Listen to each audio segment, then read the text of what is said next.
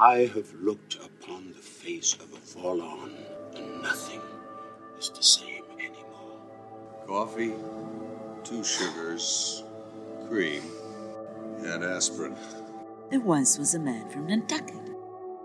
It must be Earth humor.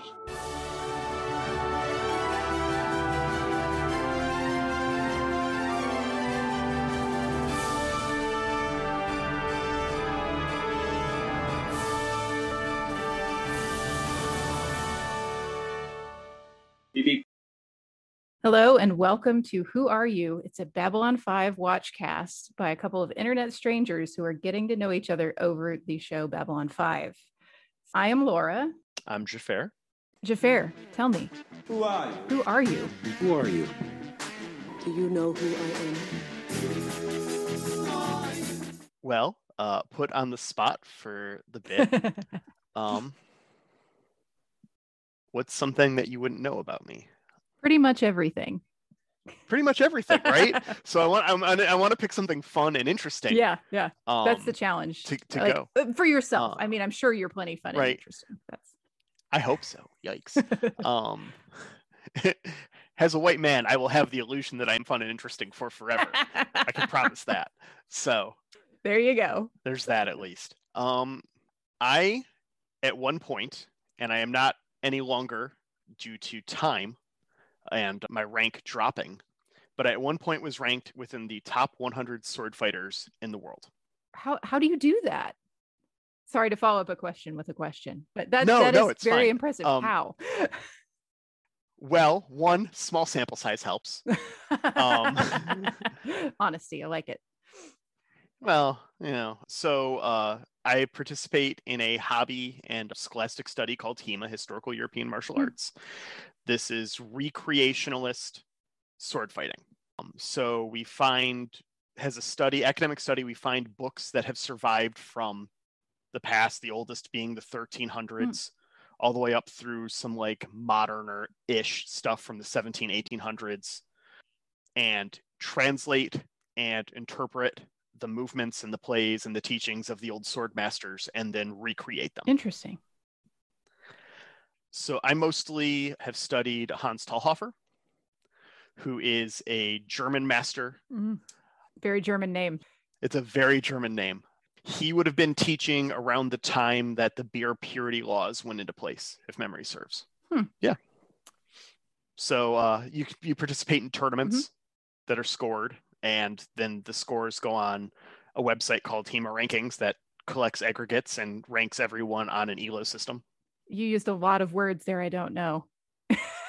ELO is the same ranking system that chess uses. oh, okay. So you get points for win, losses, and ties based off of the score of the people that you're fighting or playing in chess. Okay. So if you beat someone who's way higher than you, you jump up a bunch. If you lose to someone who's clearly better than you, you don't go down that far. Oh. If you lose to someone who's way worse than you, you shoot down. Hmm. I, I see. I don't know anything about chess either. You've like hit me on two things that I have no idea what you're talking about. But that sounds like a pretty just system of ranking things. Yeah, I mean, and it's been around for a while in chess. If you ever hear someone referred to as a chess grandmaster, that is an ELO ranking of 1350, if memory serves. I think that's the grandmaster line. I'd have to Google it, to be honest, but I won't. I'd have to Google most things that I know, to be honest, like to verify them. Or has this changed? Yeah, so I, I at one point was ranked, I want to say 78 for fighting with synthetic longswords internationally out of a pool of probably about 600, 700 people. Like I said, small pool size. Um, but, You made it to the top. right? Yeah. I mean, that's pretty great. Yeah. Cool. I don't know quite how to wrap up this bit. Uh, and now on to the episode. yeah. There we go. Theme music, Yeah. To the episode. right? That was uh, saying theme song was actually a bit from my old podcast. Uh, how we would always end our cold opens. So it's just if I just fall into it, it's natural. so coming back to the second half of this pilot Yeah. was uh, a little bit you know i had to get back into it and Mhm. i think that having that space in between the two, I felt like some of this second half of this pilot falls apart for me a lot. Yeah, watching them like a week apart, it Mhm. definitely it just crumbled. Mhm. Yeah. And we can point out the parts as we're going through it that started to crumble. And it starts off with just this terrible CGI. It's like the swooping shots of the station when we're coming back from where we left off. And uh, I could only think how much this, if this was a Star Trek movie, this would have been like a six minute long scene with like full orchestral, like, depending on when the movie was made, lens flare, like, Mhm. it, it was really one of those, like, it, it felt like it wanted to be one of those types of scenes. Yeah. So we left off on that cliffhanger that was really accusatory. And then that left off with like a very weird angle on Sinclair hmm visually. The camera angle was very strange. On my TV screen, it looked terrible. On my laptop, it still didn't look great. Like, it was just a really bad angle. And it goes right into the CGI of those robots, the maintenance bots being deployed. And I was Mhm. thinking about if you were watching the pilot was split up into two episodes and you were watching it a week apart, would you register and remember that, oh, yeah, they were sending out maintenance bots because something was wrong with the hull? Like every shot of that Yeah. has been really short. So I was like, I don't know if I would pick up on that very well. I would hope and expect that they would put a little like last time on in front of it. Previously on Lost. Oh, yeah, that's That a would thing, isn't explain it? that. Yeah, That's not really a thing in streaming world, but that's a that's a thing that we used to yeah. I mean, it's such not a thing that they just skip it for you most of the time. Unless they know that you're resuming a series, they'll leave it on sometimes if Netflix is smart like that. Oh yeah. And after our bad CGI, we move into more of those confusing politics of Earth Central, where apparently the senators have authority Just- over the military. The senators just do whatever they want, apparently. yeah. Yeah. it's everyone was granted the powers of Mitch McConnell somehow. Maybe that's the answer. You'll regret this, and you may regret it a lot sooner than you think. I've been thinking about it the wrong way, taking all that stuff away. No, maybe. That'd be terrible. Maybe the future is not all it's cracked up to be. Ugh. and yet we get Sinclair takes a moment here to pontificate Mhm. and just goes off about no member of the crew is more important than the station, Mhm. which I really thought was noteworthy compared to so much more like it's such an opposite reaction compared to what you would normally expect from like in a military situation you're like no no man left behind. All this stuff is like all the media that you consume says these kinds of things Mhm. at least to me. And then this was like very stark starkly different because it's just like no the station stands for something. The station is an ideal. The station needs to exist. I don't matter Yeah. Yeah. which was it was nice it's it's, it's one of the things that sets babylon 5 apart Yeah. I mean, that's real leadership right there, right? Like Mhm. I feel like in my day-to-day existence and personal life, I don't get much of that. And that's kind of sad to say that out loud. but like, you know, there there's a lot of what am I going to get out of this or you know, what what can I do for my buddy? And to hear that leadership of this thing is bigger than all of us. I want you guys to do everything by the book and what we're supposed to do. I don't know, that's just really Mhm. nice.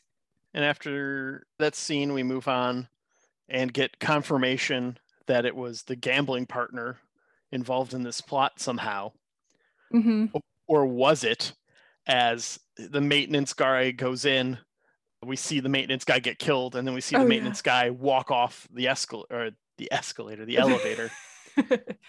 I laughed at this scene because I thought, you know, the guy's like, oh, Del Varner. Yeah. God, is it a small galaxy? Like, I feel a lot like when I lived in New Orleans and still here in Oklahoma City that uh, I don't live in cities. I live in big, small towns because you were always Mhm. running into somebody you knew in both places. Is this just the same thing? Is just the universe just going to get bigger but also smaller? Because why would this random maintenance guy know Del Varner? right? Did he swindle you too? Right? Yeah. But yeah, that whole thing is very spooky where he just gets shot and then walks off the elevator again. I mean, it might tie into the stuff we find out about Del Varner later. I'm wondering if this maintenance guy is suspect in some of Del Varner's known illegal activities and smuggling. Right. Like maybe there's a whole story there that we don't have. Then after this, we get to We get to get the courtroom, don't we? Well, I shouldn't say courtroom because I think they explicitly state that this is not a trial. yeah, it's not a trial; it's just a trial. and that we're interrogating the doctor about what he saw hmm and who the witness is. We have heard that there was a witness. Is this true? Yes and no. The information is secondhand. Yeah, and it, they won't say, but if it goes to trial, they'll say. Once again, making that distinction. It's a trial, but not a trial. But there's definitely an ominous chair hmm and a panel of people and some some harsh lights. the it's it's definitely a different set than the council room in the rest of the series hmm and i wondered if this was like the room for this specific thing because this look like it's kind of set up for it like there's like some like sidewalls partitioning off access to be able to see people like i'm wondering if this is a separate room they have set up for these pseudo trials and what that says about earth force There's a lot of things I wonder about Earth Force after this section of the pilot. Like, I'll tell you later. There's there's one thing that's said specifically toward the end that I'm like, so what what are, what is this then? yeah But I like how they've got like the the witness stand there, and it's got four TVs around it that Mhm. have the witness on it, and these TVs are of no significant size. like you know, usually when you have a TV for something, to it's to show the person bigger. yeah but these are not for that purpose. They're smaller. yeah the commander is smaller on the tvs than he is sitting like he's close enough where he would be larger in person like the the the goal of try if you're trying to show detail is just completely lost Yeah. This is just to look cool. This is just because we want to reiterate that there are TVs all over this. Yeah. no expense was spared it's fantastic. We get G'Kar being more of a antagonistic dick. G'Kar is such the bad guy we find out his plan over the course of this is to hand sinclair over to the vorlons May I humbly suggest that we decline jurisdiction in this matter? This is more properly a matter for a true court of law. A court of law such as that on the Vorlon homeworld. and it's just Mhm. like why What is Like, the end game on that? what- Exactly. Yeah. Yeah. right? Like, okay, so you just got shunned by the Minbari, right? You're Yeah. never going to be friends with the Centauri. And Earth is really your only ally that you could possibly count on right now. And so you're just going to burn that bridge, right? Oh, and he he does. We do get another misogynistic line from G'Kar that I forgot that I wanted to point out. Oh, the commander's woman. I have that in my notes too. Oh my God, cringe city. I was just like, oh, oh, when he says it. And you know, I don't remember. We don't get a lot of like Narn gender relations. We get some. I do remember that later there's some sort of Mhm. plot with that. Uh, I don't know what season it's in. But what is the the role of women in their society? I know we get some more from the Centauri, so I'm really curious to talk about that whenever it shows up. Well, we get Na'Toth. Yeah, I, I remember Na'Toth and I remember her being a strong person, and I I don't remember G'Kar like Mhm. not having respect for her. So is it just something they reserve for others? Well, I mean, I think a lot of G'Kar, I think a lot of what we get from G'Kar in the pilot gets Yes, changed yes. very quickly. a lot of that stuff gets turned down. Yeah. So if I you feel. if you were sitting here watching this pilot, totally offended by G'Kar, we think that that's going to change. Well, it definitely does. At some point, it definitely does. Like where I'm at in the series, it for sure does. so maybe hold on a few few more episodes. Yeah. Um, you yeah, just don't like him right now. it's okay. We all acknowledge Oh, that that was bad. I imagine if we tweeted it at, Yeah. J. Michael Straczynski, he would say that was bad. for sure. So after this courtroom scene, they find Del Varner's body. Uh-huh. Yep. and they don't know how long he's dead. They make a point of being all like, "Oh, we don't know. He's been dead for a while. Let's add to the mystery of how long he's been dead because we didn't already reveal that there's like a shape changer Mhm, or something mhm. going on." yeah, we get the line that uh, Kosh has Mm-hmm. an anti-poison working now, and I'd love to know where they applied the anti-poison because I'd love to know where they applied the poison. yeah the part of this storyline well there's a lot of that that doesn't hold up for me either but also the vorlons have been so secretive about don't look inside the suit don't you know Mhm. they would not look kindly upon the telepath like so you would think that the doctor would be different during this time after he has looked inside the suit and there would be something significant there we get like a throwaway line at the end of the episode Oh, I, I don't think it's a throwaway line. I, I, I don't feel like his acting up to that point did that justice, did that line justice, because to me, he's not acting any different. I wanted to see a contrast That's of fair. like, I am a changed man. I have seen some shit, man. I kid you not. I have seen some shit. Now he tells me he's a changed man, but I don't see it in his acting up until then. Yeah. So that's why I call it a throwaway. It's obviously not a throwaway line. no, I can definitely understand that. Speaking of things that aren't consistent and don't make sense, uh, I would like you to scrub if you have your episode open. I do. to timestamp 5752. We're told that Garibaldi is this super crack detective, right? And he is Mhm. a smarty pants and a, a astounding cop. He's in a crime Yep. We think, because you know they've had to mm-hmm. open Del Varner's quarters. The, he wasn't responding. The computer was jammed or the lock was jammed or something. Walks in, there's this Yeah. substance on the floor. Why is he touching that? he immediately goes for it. oh, without even a glove or anything, too. this is like sticks it up to his face to smell it. It's like, what if that was Yeah. what if that was like acid, or a poison or something that you inhale it and it knocks you out? Like, what are, what are you doing, Garibaldi? Right. I, I will say, when there's the pile of liquid on the Mhm. floor, I was expecting the trope of the body being stuck to the ceiling. oh, that would have been fun. Right. And I don't know if they didn't do it to like subvert Uh-huh. the trope because this is like a 92 and that was a big thing in the 80s in horror movies. yeah, I suppose so. So it, they might have been trying to subvert it then it wouldn't like it it might have been fresh enough where it wouldn't have been cool to do the thing. Uh, Yeah. But I really wish they did the thing. Now that would be big fun. Yeah, right. It'd just be fun. Exactly. Man, yeah, he just has no respect for a crime scene. It's like, well, you've just contaminated everything. They may throw this case out now. At this time, I will find that the jury is unable to arrive at a verdict and declare a mistrial in this matter. I mean, maybe they can like isolate his Yeah. DNA and stuff from the. Eh, Science, you know what though? science, science, it's science. right. You shouldn't touch. You shouldn't just touch random liquids on floors. I'll just go that far. I don't care what time setting you're in. I'm not. I see something on the floor and I Mhm. don't know what it is. It's getting wiped up with something in between my hand and that liquid. Yeah. Yeah, that's not even a crime scene thing. That's just like day to day life. Don't touch weird shit on floors. right? So after this, uh, we get a conversation between Carolyn and Delenn. Mm, yes. And I thought this was super interesting, Mhm.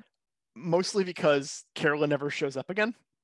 And they like, they really go out of their way to like, you know, everything he's done Yeah. for you.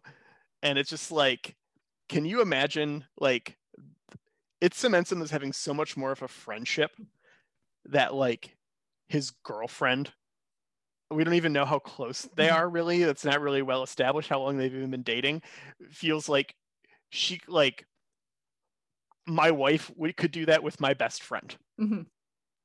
like that is i think that's like the level of comfort right like if that were to happen i've got maybe like three or four friends that she would probably do that with and everyone else probably not close enough to and it really makes me like how close is sheridan and or how close is sheridan Yeah. to len and how close are sheridan and carolyn I hate to point out that it's Sinclair. oh son of a you want to take two on that? i even i even in my notes wrote sheridan crossed it out wrote sinclair over it We could just we could just leave it in. It's fine. I mean, that's the curse of this show. We talked about that, I think, in the last episode too. Was like, why would you name Yeah. your two main captain, you know, captains? I don't think they're always called captain, but Jeffrey Sinclair and Yeah, Sean so Sheridan. why would you do that? I don't know. I'm just asking for trouble. It's asking for me to mess it up all the time. But yeah, the other thing that's really interesting about that scene of Carolyn going and yelling at Delenn is not just that she feels like she can go yell at someone who might be Sinclair's best friend the way that this character is, but she's also an ambassador, hmm a diplomat of an alien government. She feels empowered to go yell at an ambassador of another race entirely. Like that's that's a really fam- that's very familiar to go to her quarters and yell at her. Right. There's a moment in this scene where she's getting yelled at and she like stands up and walks to one side of the room. And I couldn't help but wonder if she was thinking about going and get her choky ring. Going to get her rings of power. right. that would have been fun too. Big fun. Hold on, let me go to my safe. Well, and here, the relationship with Sinclair and Carolyn doesn't hold up for me uh, either because we have this Yeah. where she feels protective enough and familiar enough to go yell at this alien ambassador. But a few scenes down, she goes into the quarters and she finds out because Sinclair just chucked a medal at her Yeah. that he was at the Battle of the Line and she just she didn't even know. Oh, I love that scene though. How close can you be to somebody and they don't know that you were in the biggest battle of the most recent war? I don't know. Right. Like I don't I don't love that scene because Uh-huh. of that revelation. That that's terrible. Like how would you not know that? No, the monologue is good though. The monologue is good and it's such I literally have like a paragraph of like notes on what good world building that was. Mhm. Because it does such a it tells us so much with Mhm. so little. It's so good. But before we get there, we find out Jakar has gills. Painful to use, but But efficient. precisely. That's fun. which I don't think comes back again the rest of the show. It might. I don't remember, but Yeah, they were just like, we want to show off this cool makeup effect that we are doing right now. yeah. It is interesting to me though that he does show it to Lyta because of all the characters who would know that that was a thing. Uh-huh. Spoilers. When Lyta comes back in like season 2 or 3, she has gills. She has some gills. Yeah. Well, but here's here's another thing in the plot that doesn't hold up for me. I honestly, the first four times I watched that, thought it was Lyta. Just thought it was Lyta, and she was like okay, yeah. concerned about getting Sinclair shipped off because she really thought that he did the murder. Mhm. And then it's like, oh wait, no, that's that's the changeling. Yeah, it's such, yeah, Yeah. that makes I, sense. I had a hard time with that. Like the the pace at which we roll through those things, and maybe I'm the only, maybe I'm the only idiot who didn't get it, but I, I I can't be right. no, no, it's this it's this pilot is very it's very just blame the pilot. It's fine. But yes, the gills are cool. we get to see the gills and then we get to find out why Londo betrayed um Sinclair. Yeah, almost, almost did did it. it. Caught myself. And we get this whole thing about like how his like great his grandfather committed these war crimes and G'Kar found out and there were these war crimes against the Narn. And it's gonna like make him lose his place in Centauri nobility. Of course I know. But what's done is done. Why bring it up now? what could that possibly be? The Centauri hate Mhm. the Narn. They, I mean, literally, they, I mean, they go and they do a bunch Mhm. of war crimes throughout the series against them, and it's just like, what would be worse? yeah. I mean, it, it'd have to be, it, I mean, it'd have to be like real bad, like because the stuff that the Centauri do throughout the series. And what was the despicable to them. the power change, and when did it happen? That sudden, you know, because it, he says it's Londo's grandfather, right? I don't know how long they have like lifespan if they've Mhm. established that or if they do for Centauri, but it's like when was the shift that those war crimes were no longer cool? that was a weird sentence. But and how No, no, no, no. At a certain point, the Centauri were just like, "Nah, bro, that's Yeah. not cool." and that's got to be a very dramatic Yeah. change and i i don't know what that could po- like i don't know it has to be something so horrible i don't even want to think about What was the impetus for that? Like, was there a larger power? Was it contact with the Mimbari or something that made them Yeah. realize, like, oh, we can't pick on these people anymore for whatever reason? And Mhm. we're going to actually like prosecute the people who did pick on them and, and commit war crimes and atrocities. And yeah, it's it's a very interesting thing to think about, but I don't have a lot of information on it yet. and then we get to the Hmm. battle of the line which let me just say as far as names of Mm-hmm. sci-fi battles go the battle of the line might be the best one It is very cool. it tells you everything you need to know about the battle without telling you anything about the battle Yeah. and sinclair has a super great quote when he's going off about it this the sky was full of Mhm. stars every star an exploding ship one of Mm-hmm. ours it's like how heavy that is Yeah, that is a very well delivered monologue. And I I look at it with two minds. You know, I, I have the mind that is appreciating it, but at the same time, also I'm reminded of a scene from Airplane. Formation. Target's just ahead. Target should be clear if you go in low enough. You'll have to decide. You'll have to decide. You'll have to decide. it reminds me of that. But this episode only really has two significant monologues. And the first is Londo's at the very beginning, and then this one. Mm-hmm. And they're both dramatically very significant. hmm There's another super small detail about this monologue that I really appreciated. And this is a detail in the closed captioning. Okay. So I just want to throw kudos to whoever did the closed captioning because they capitalized the line. A couple points in the monologue, they don't call it the full battle of the line, they just call it the line. And it's always Yeah, capitalized. That's a nice touch.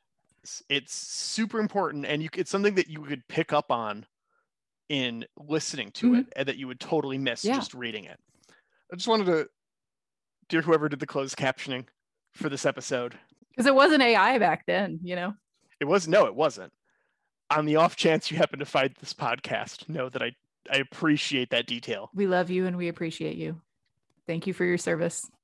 your attention to detail is much appreciated after that we get evelita uh running around in med lab you really want to try with these I-. I love them. I love them so much. Um, You know what? We're gonna have to come up with something for G'Kar and Londo eventually, like Brangelina. I Yeah. don't want to force it. I'm gonna I'm gonna let it uh, Mhm, gestate for a bit. When, when Yeah. the time comes, it will be be there. Um, God, I'm thinking of if there's almost no way on Earth you've seen this show. There is a six episode, one season show called No Heroics on ITV, like maybe 10, maybe 12 years ago. I am not in that two percent. yeah no it's fine i don't expect anyone except for maybe someone that i know that i showed that show to and then also said hey i got a podcast too um is, is the expected overlap but it's all about like really terrible superheroes at Mm. like a bar where all the superheroes drink and there's one guy who has fusion powers so he like touch he'll like make touch two things and put them together and now they're one thing right Oh boy. and he also does it with words all the time. So he's really into Uh-huh. word fusions, woosions, is what he Oh, does. terrible. What is this shit you're doing? Oh, sorry, it's uh, it's a nervous tick. Word fusion. Fusion. It's fucking annoying. So I get Yeah. to look forward to your whoosh. That's yes, you get to look forward to that. I'm gonna. I think I've got a copy of it somewhere. I'm gonna see if I can find a clip. That sounds like that sounds like a like a condition. Yikes! Yikes! All right, I'll, I'll have to f- see if I can. f- I don't think it's even streaming anywhere, to be perfectly honest. Well, if it is, I'll I'll give it a look. It's it's hilarious.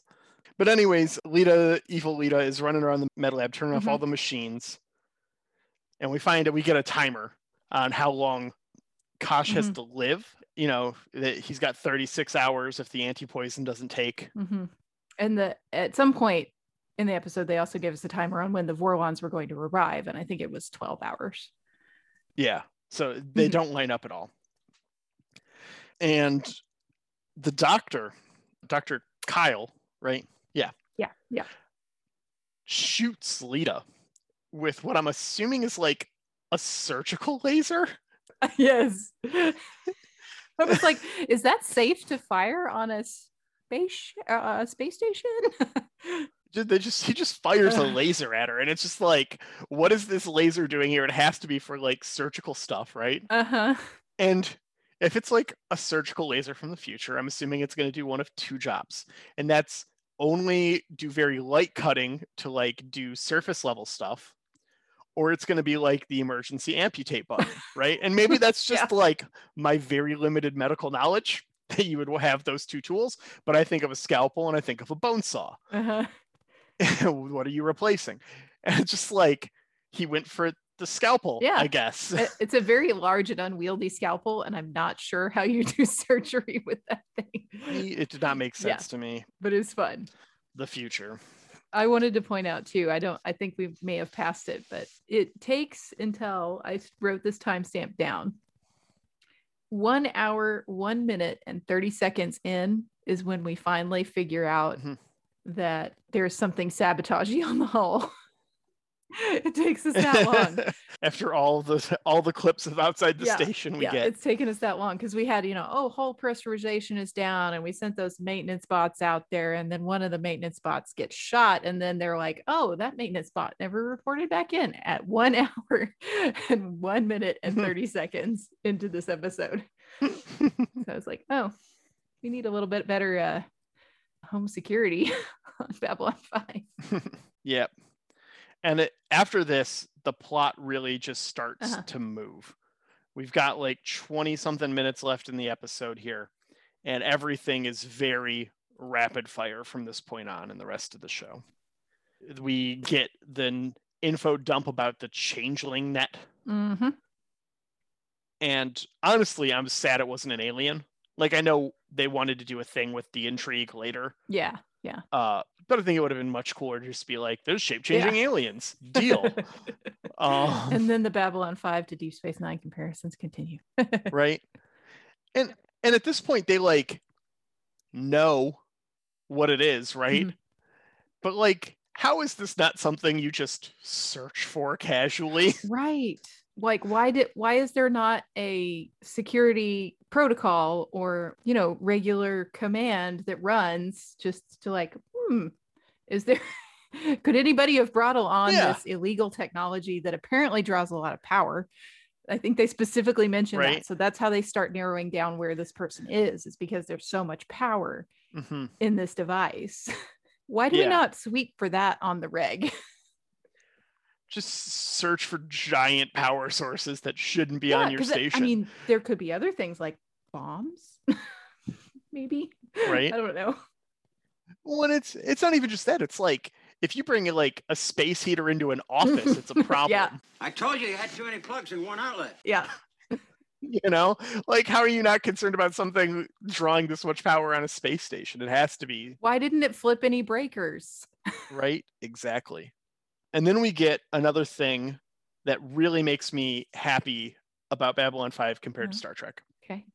And that's we see garibaldi and sinclair getting ready to go fight and they actually put fucking armor yes. on Yeah. We need them bulletproof vests. right that is my number one like why doesn't this Mhm. exist thing in star trek and i guess and there's been multiple series where they could have brought it up. right and i mean they do some some shield stuff on Mhm, people mhm. occasionally but like just armor like just just armor it's always in the history of combat armor has always been a good thing Mhm. except maybe dune but that's neither here nor there yes, they put they put on those big old vests and they grab a type of gun that we never see again. yep it looks like it shoots like foam discs oh yeah yeah. like a, a toy you'd give a kid Uh-huh. And then there's a throwaway line about recordings counting as witnesses. And I was just really appreciative that deep fake technology doesn't make it to the 2020s. or, uh, make it past the 2020s. We hope into the 2200s. Well, uh, and with those recorders that they take, I think you know the the point of the recorders was like we want to show this cool like CGI effect that we can do of this this floaty Mhm. drone that's going to follow them around. But there's there's at one point where you know everything's moving really fast, and Takashima's just like start beaming his recording into the the Vorlon ship, patch patch them in, let them see what's going on, and it's like, why would the Vorlons fucking care? yeah. like they're watching the guy that they've been told killed or you know attempted to kill Kosh hmm running around the ship chasing a guy with guns Like how like this guy killed our ambassador. This is how not seriously you're taking this. You're letting him run around with a gun right now. yes yes so they're, they're thinking oh he's doing more crimes Yeah. he's doing a crime Yeah, that Vorlon fleet shows up and it's a ton of Vorlon ships. which I've always loved the Vorlon ships I think they're cool They're so cool. They remind me a lot of my memories of the 8472 ships from Voyager, yes but I haven't seen one of those in so long. I've I'm I mean, I'm just starting my Voyager rewatch really. I'm Uh-huh. still in season 1. you're you got a bit to go then I haven't watched it since it Yeah. aired. Really? I think I haven't watched Voyager in that long. they're very creepy with the green Yeah. the like sickly green hmm and I, I don't know if they did it in the pilot but i feel like it later you know you get the like shifty colors and we find out some cool Mhm. things about the Vorlon ships I've, I've always thought they were really neat Agreed. And it's just so many of them, which is like also not how the Vorlons work at all. Way more than they need to take care of the Yeah. station. yeah And then let's see, they're chasing around the uh, changeling net alien Mhm. person we don't know yet yep in the alien sector. And Delenn just shows up some Vulcan strength, just like superhuman strength. Delenn, Delenn just like picks up Garibaldi over the shoulders and just starts hossing. And it's just like, oh, Minbari, you're super strong. i'm like why is she here Why is she there? why, why did she come down It's almost like she knew what was going to be revealed at the end. oh yeah it's almost like she had a suspicion Yeah.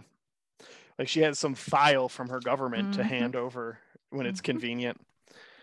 And then yeah, we get the reveal actually after it shortly thereafter that it was a Minbari Mhm. from the Warrior caste all along. that left the warrior caste Left the Warrior caste, yeah, yeah. some sort of separatist group. So clearly Delenn had some sort of knowledge about the separatist group, at least, and thought that they could be involved.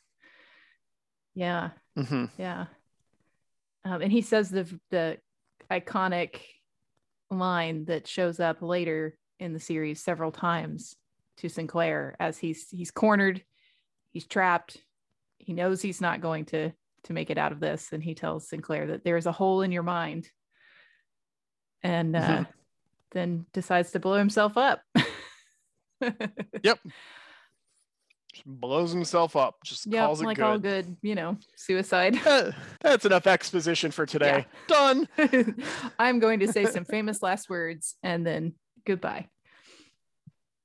And then um after all that, Sinclair makes it out. Obviously, otherwise the show would Yeah. not continued.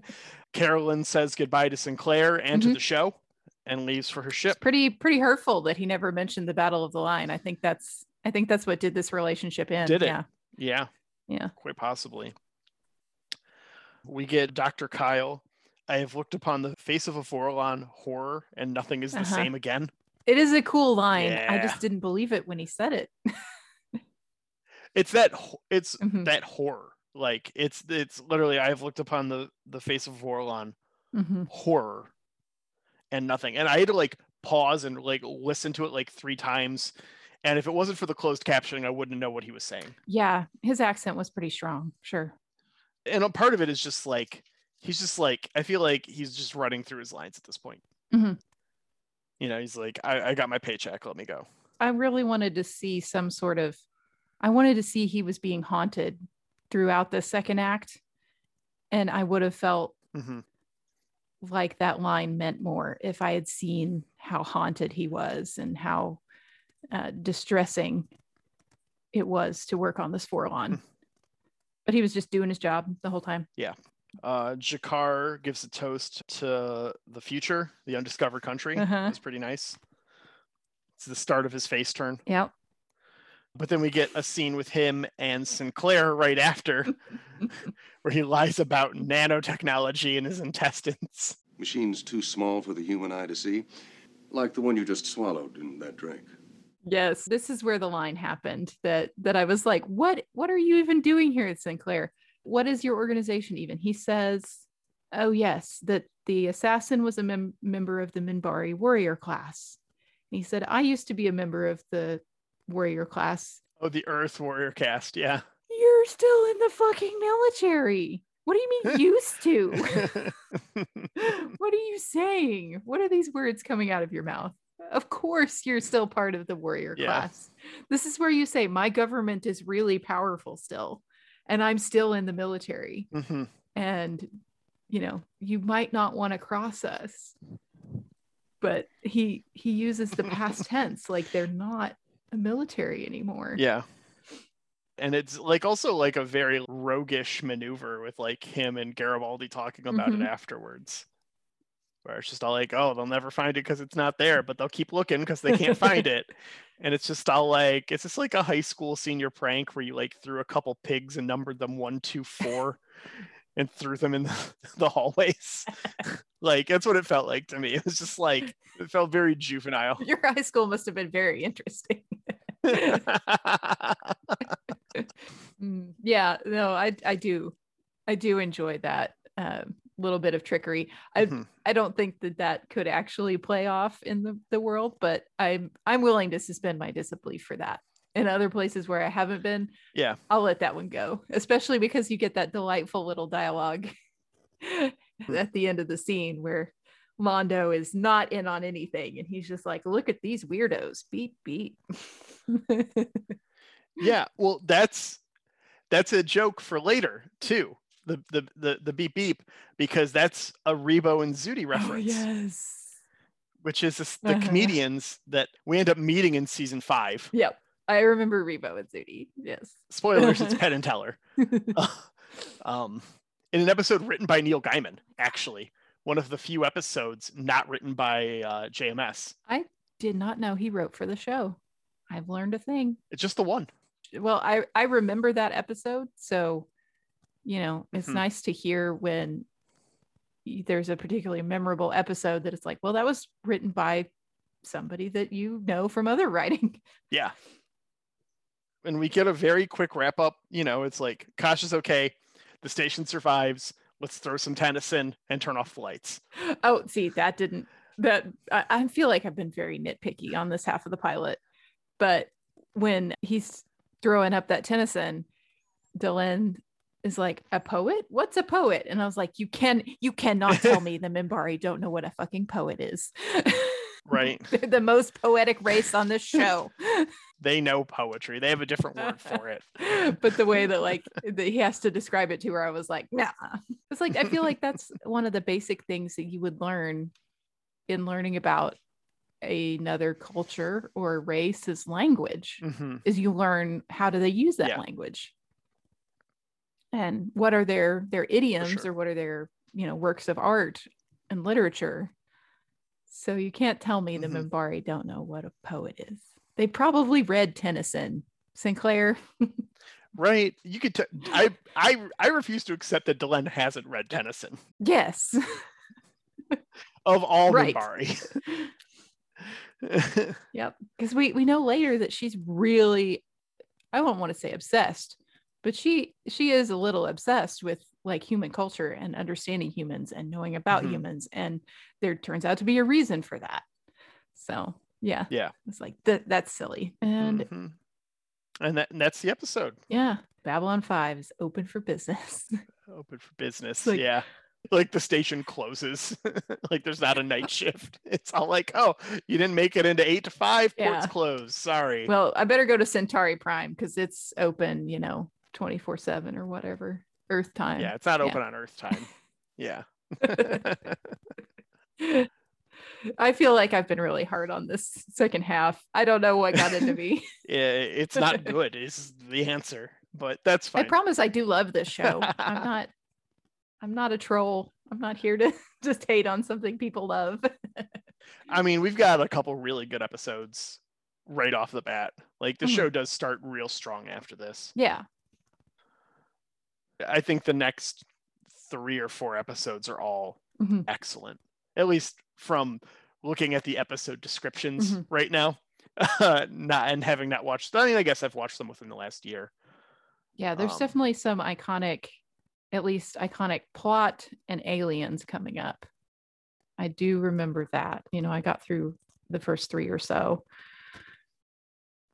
And I just, I re- remembered hmm not liking season one when I saw it the Yep. first time. But I remembered some of these episodes and thinking that they were elsewhere in the show. hmm So to me, that says that maybe season one isn't as bad as I thought. Yeah. Season one of Babylon 5 is probably better than season one of any Trek show, with the exception of maybe Lower Decks. Uh, yeah, Lower Decks is, I love it. it Yeah. was written for us. Lower Decks is written for millennials oh, for, for, sure. sure. yeah. I mean, most most Trek shows have a very terrible season one, notoriously bad. Mm. And I feel like this doesn't fall into the trap that a lot of shows do in their first season where you're just like, oh, it's trying to find its footing. Like, no, they got they did that in this pilot and they're good pretty much after this point. TNG is the second episode, Code of Honor. Is that? It's really early. It's like the second or third. It's real yeah, because I think it's it's Farpoint, Naked Now. It's gotta be one of the first couple. Without it in front of me, I think it's like episode four or five. yeah, where wherever that episode falls, we we have a, better episode of Babylon Five than that. for sure. It's the fourth episode. Mm-hmm. And our fourth episode is Infection, which is a good one. Even the second episode, I know that we're going to have some good stuff to talk about there. Yeah. because we get some really good history and we also get some of that attitude of the 90s versus how would we look at this now that is interesting mm-hmm. to think about Oh man, Bester shows up as early as episode six. I'm here to save your butts. Oh, that's fun. i didn't think he was that early in the show I remember he was supposed to be someone else like actor wise or originally. He was supposed to be a different character. He was supposed to be a different throwaway character, and he like couldn't make it. i gotta google that because i gotta know how Mhm. character maybe i don't know knight two says J. Michael Straczynski originally wrote the part of Knight Two with Walter specifically in mind. Who is Knight Two? I don't remember this person at all. Oh, okay. He's one of the two dudes that kidnap Sinclair. They kidnap Sinclair to find out what happened to him during the Battle of the Line. Yeah. Okay. That will be fun. Oh, he was. It says he had a heart attack and was still recovering from surgery, so they couldn't do Walter Koenig for that. Well, and thank God that they didn't because Bester is so much more interesting. For sure. Yeah, Bester is so Mhm. good. Walter Koenig Yeah. is so good in this show. That was a trip. a good trip. Yeah. All right. Yeah. But we're through it. Yeah. And now we can really start getting into some stuff. I'm looking forward to it. I am too. Thank you to Jeremy Siegel for our uh, theme music. If you like Jeremy's work or you want to see more of what he's got going on, he has a Bandcamp out there. He's jeremysiegel42.bandcamp.com. Thanks for sharing your talents with us too, Jeremy. We appreciate it. Thank you. And we'll be back next week with another first season episode of Babylon 5.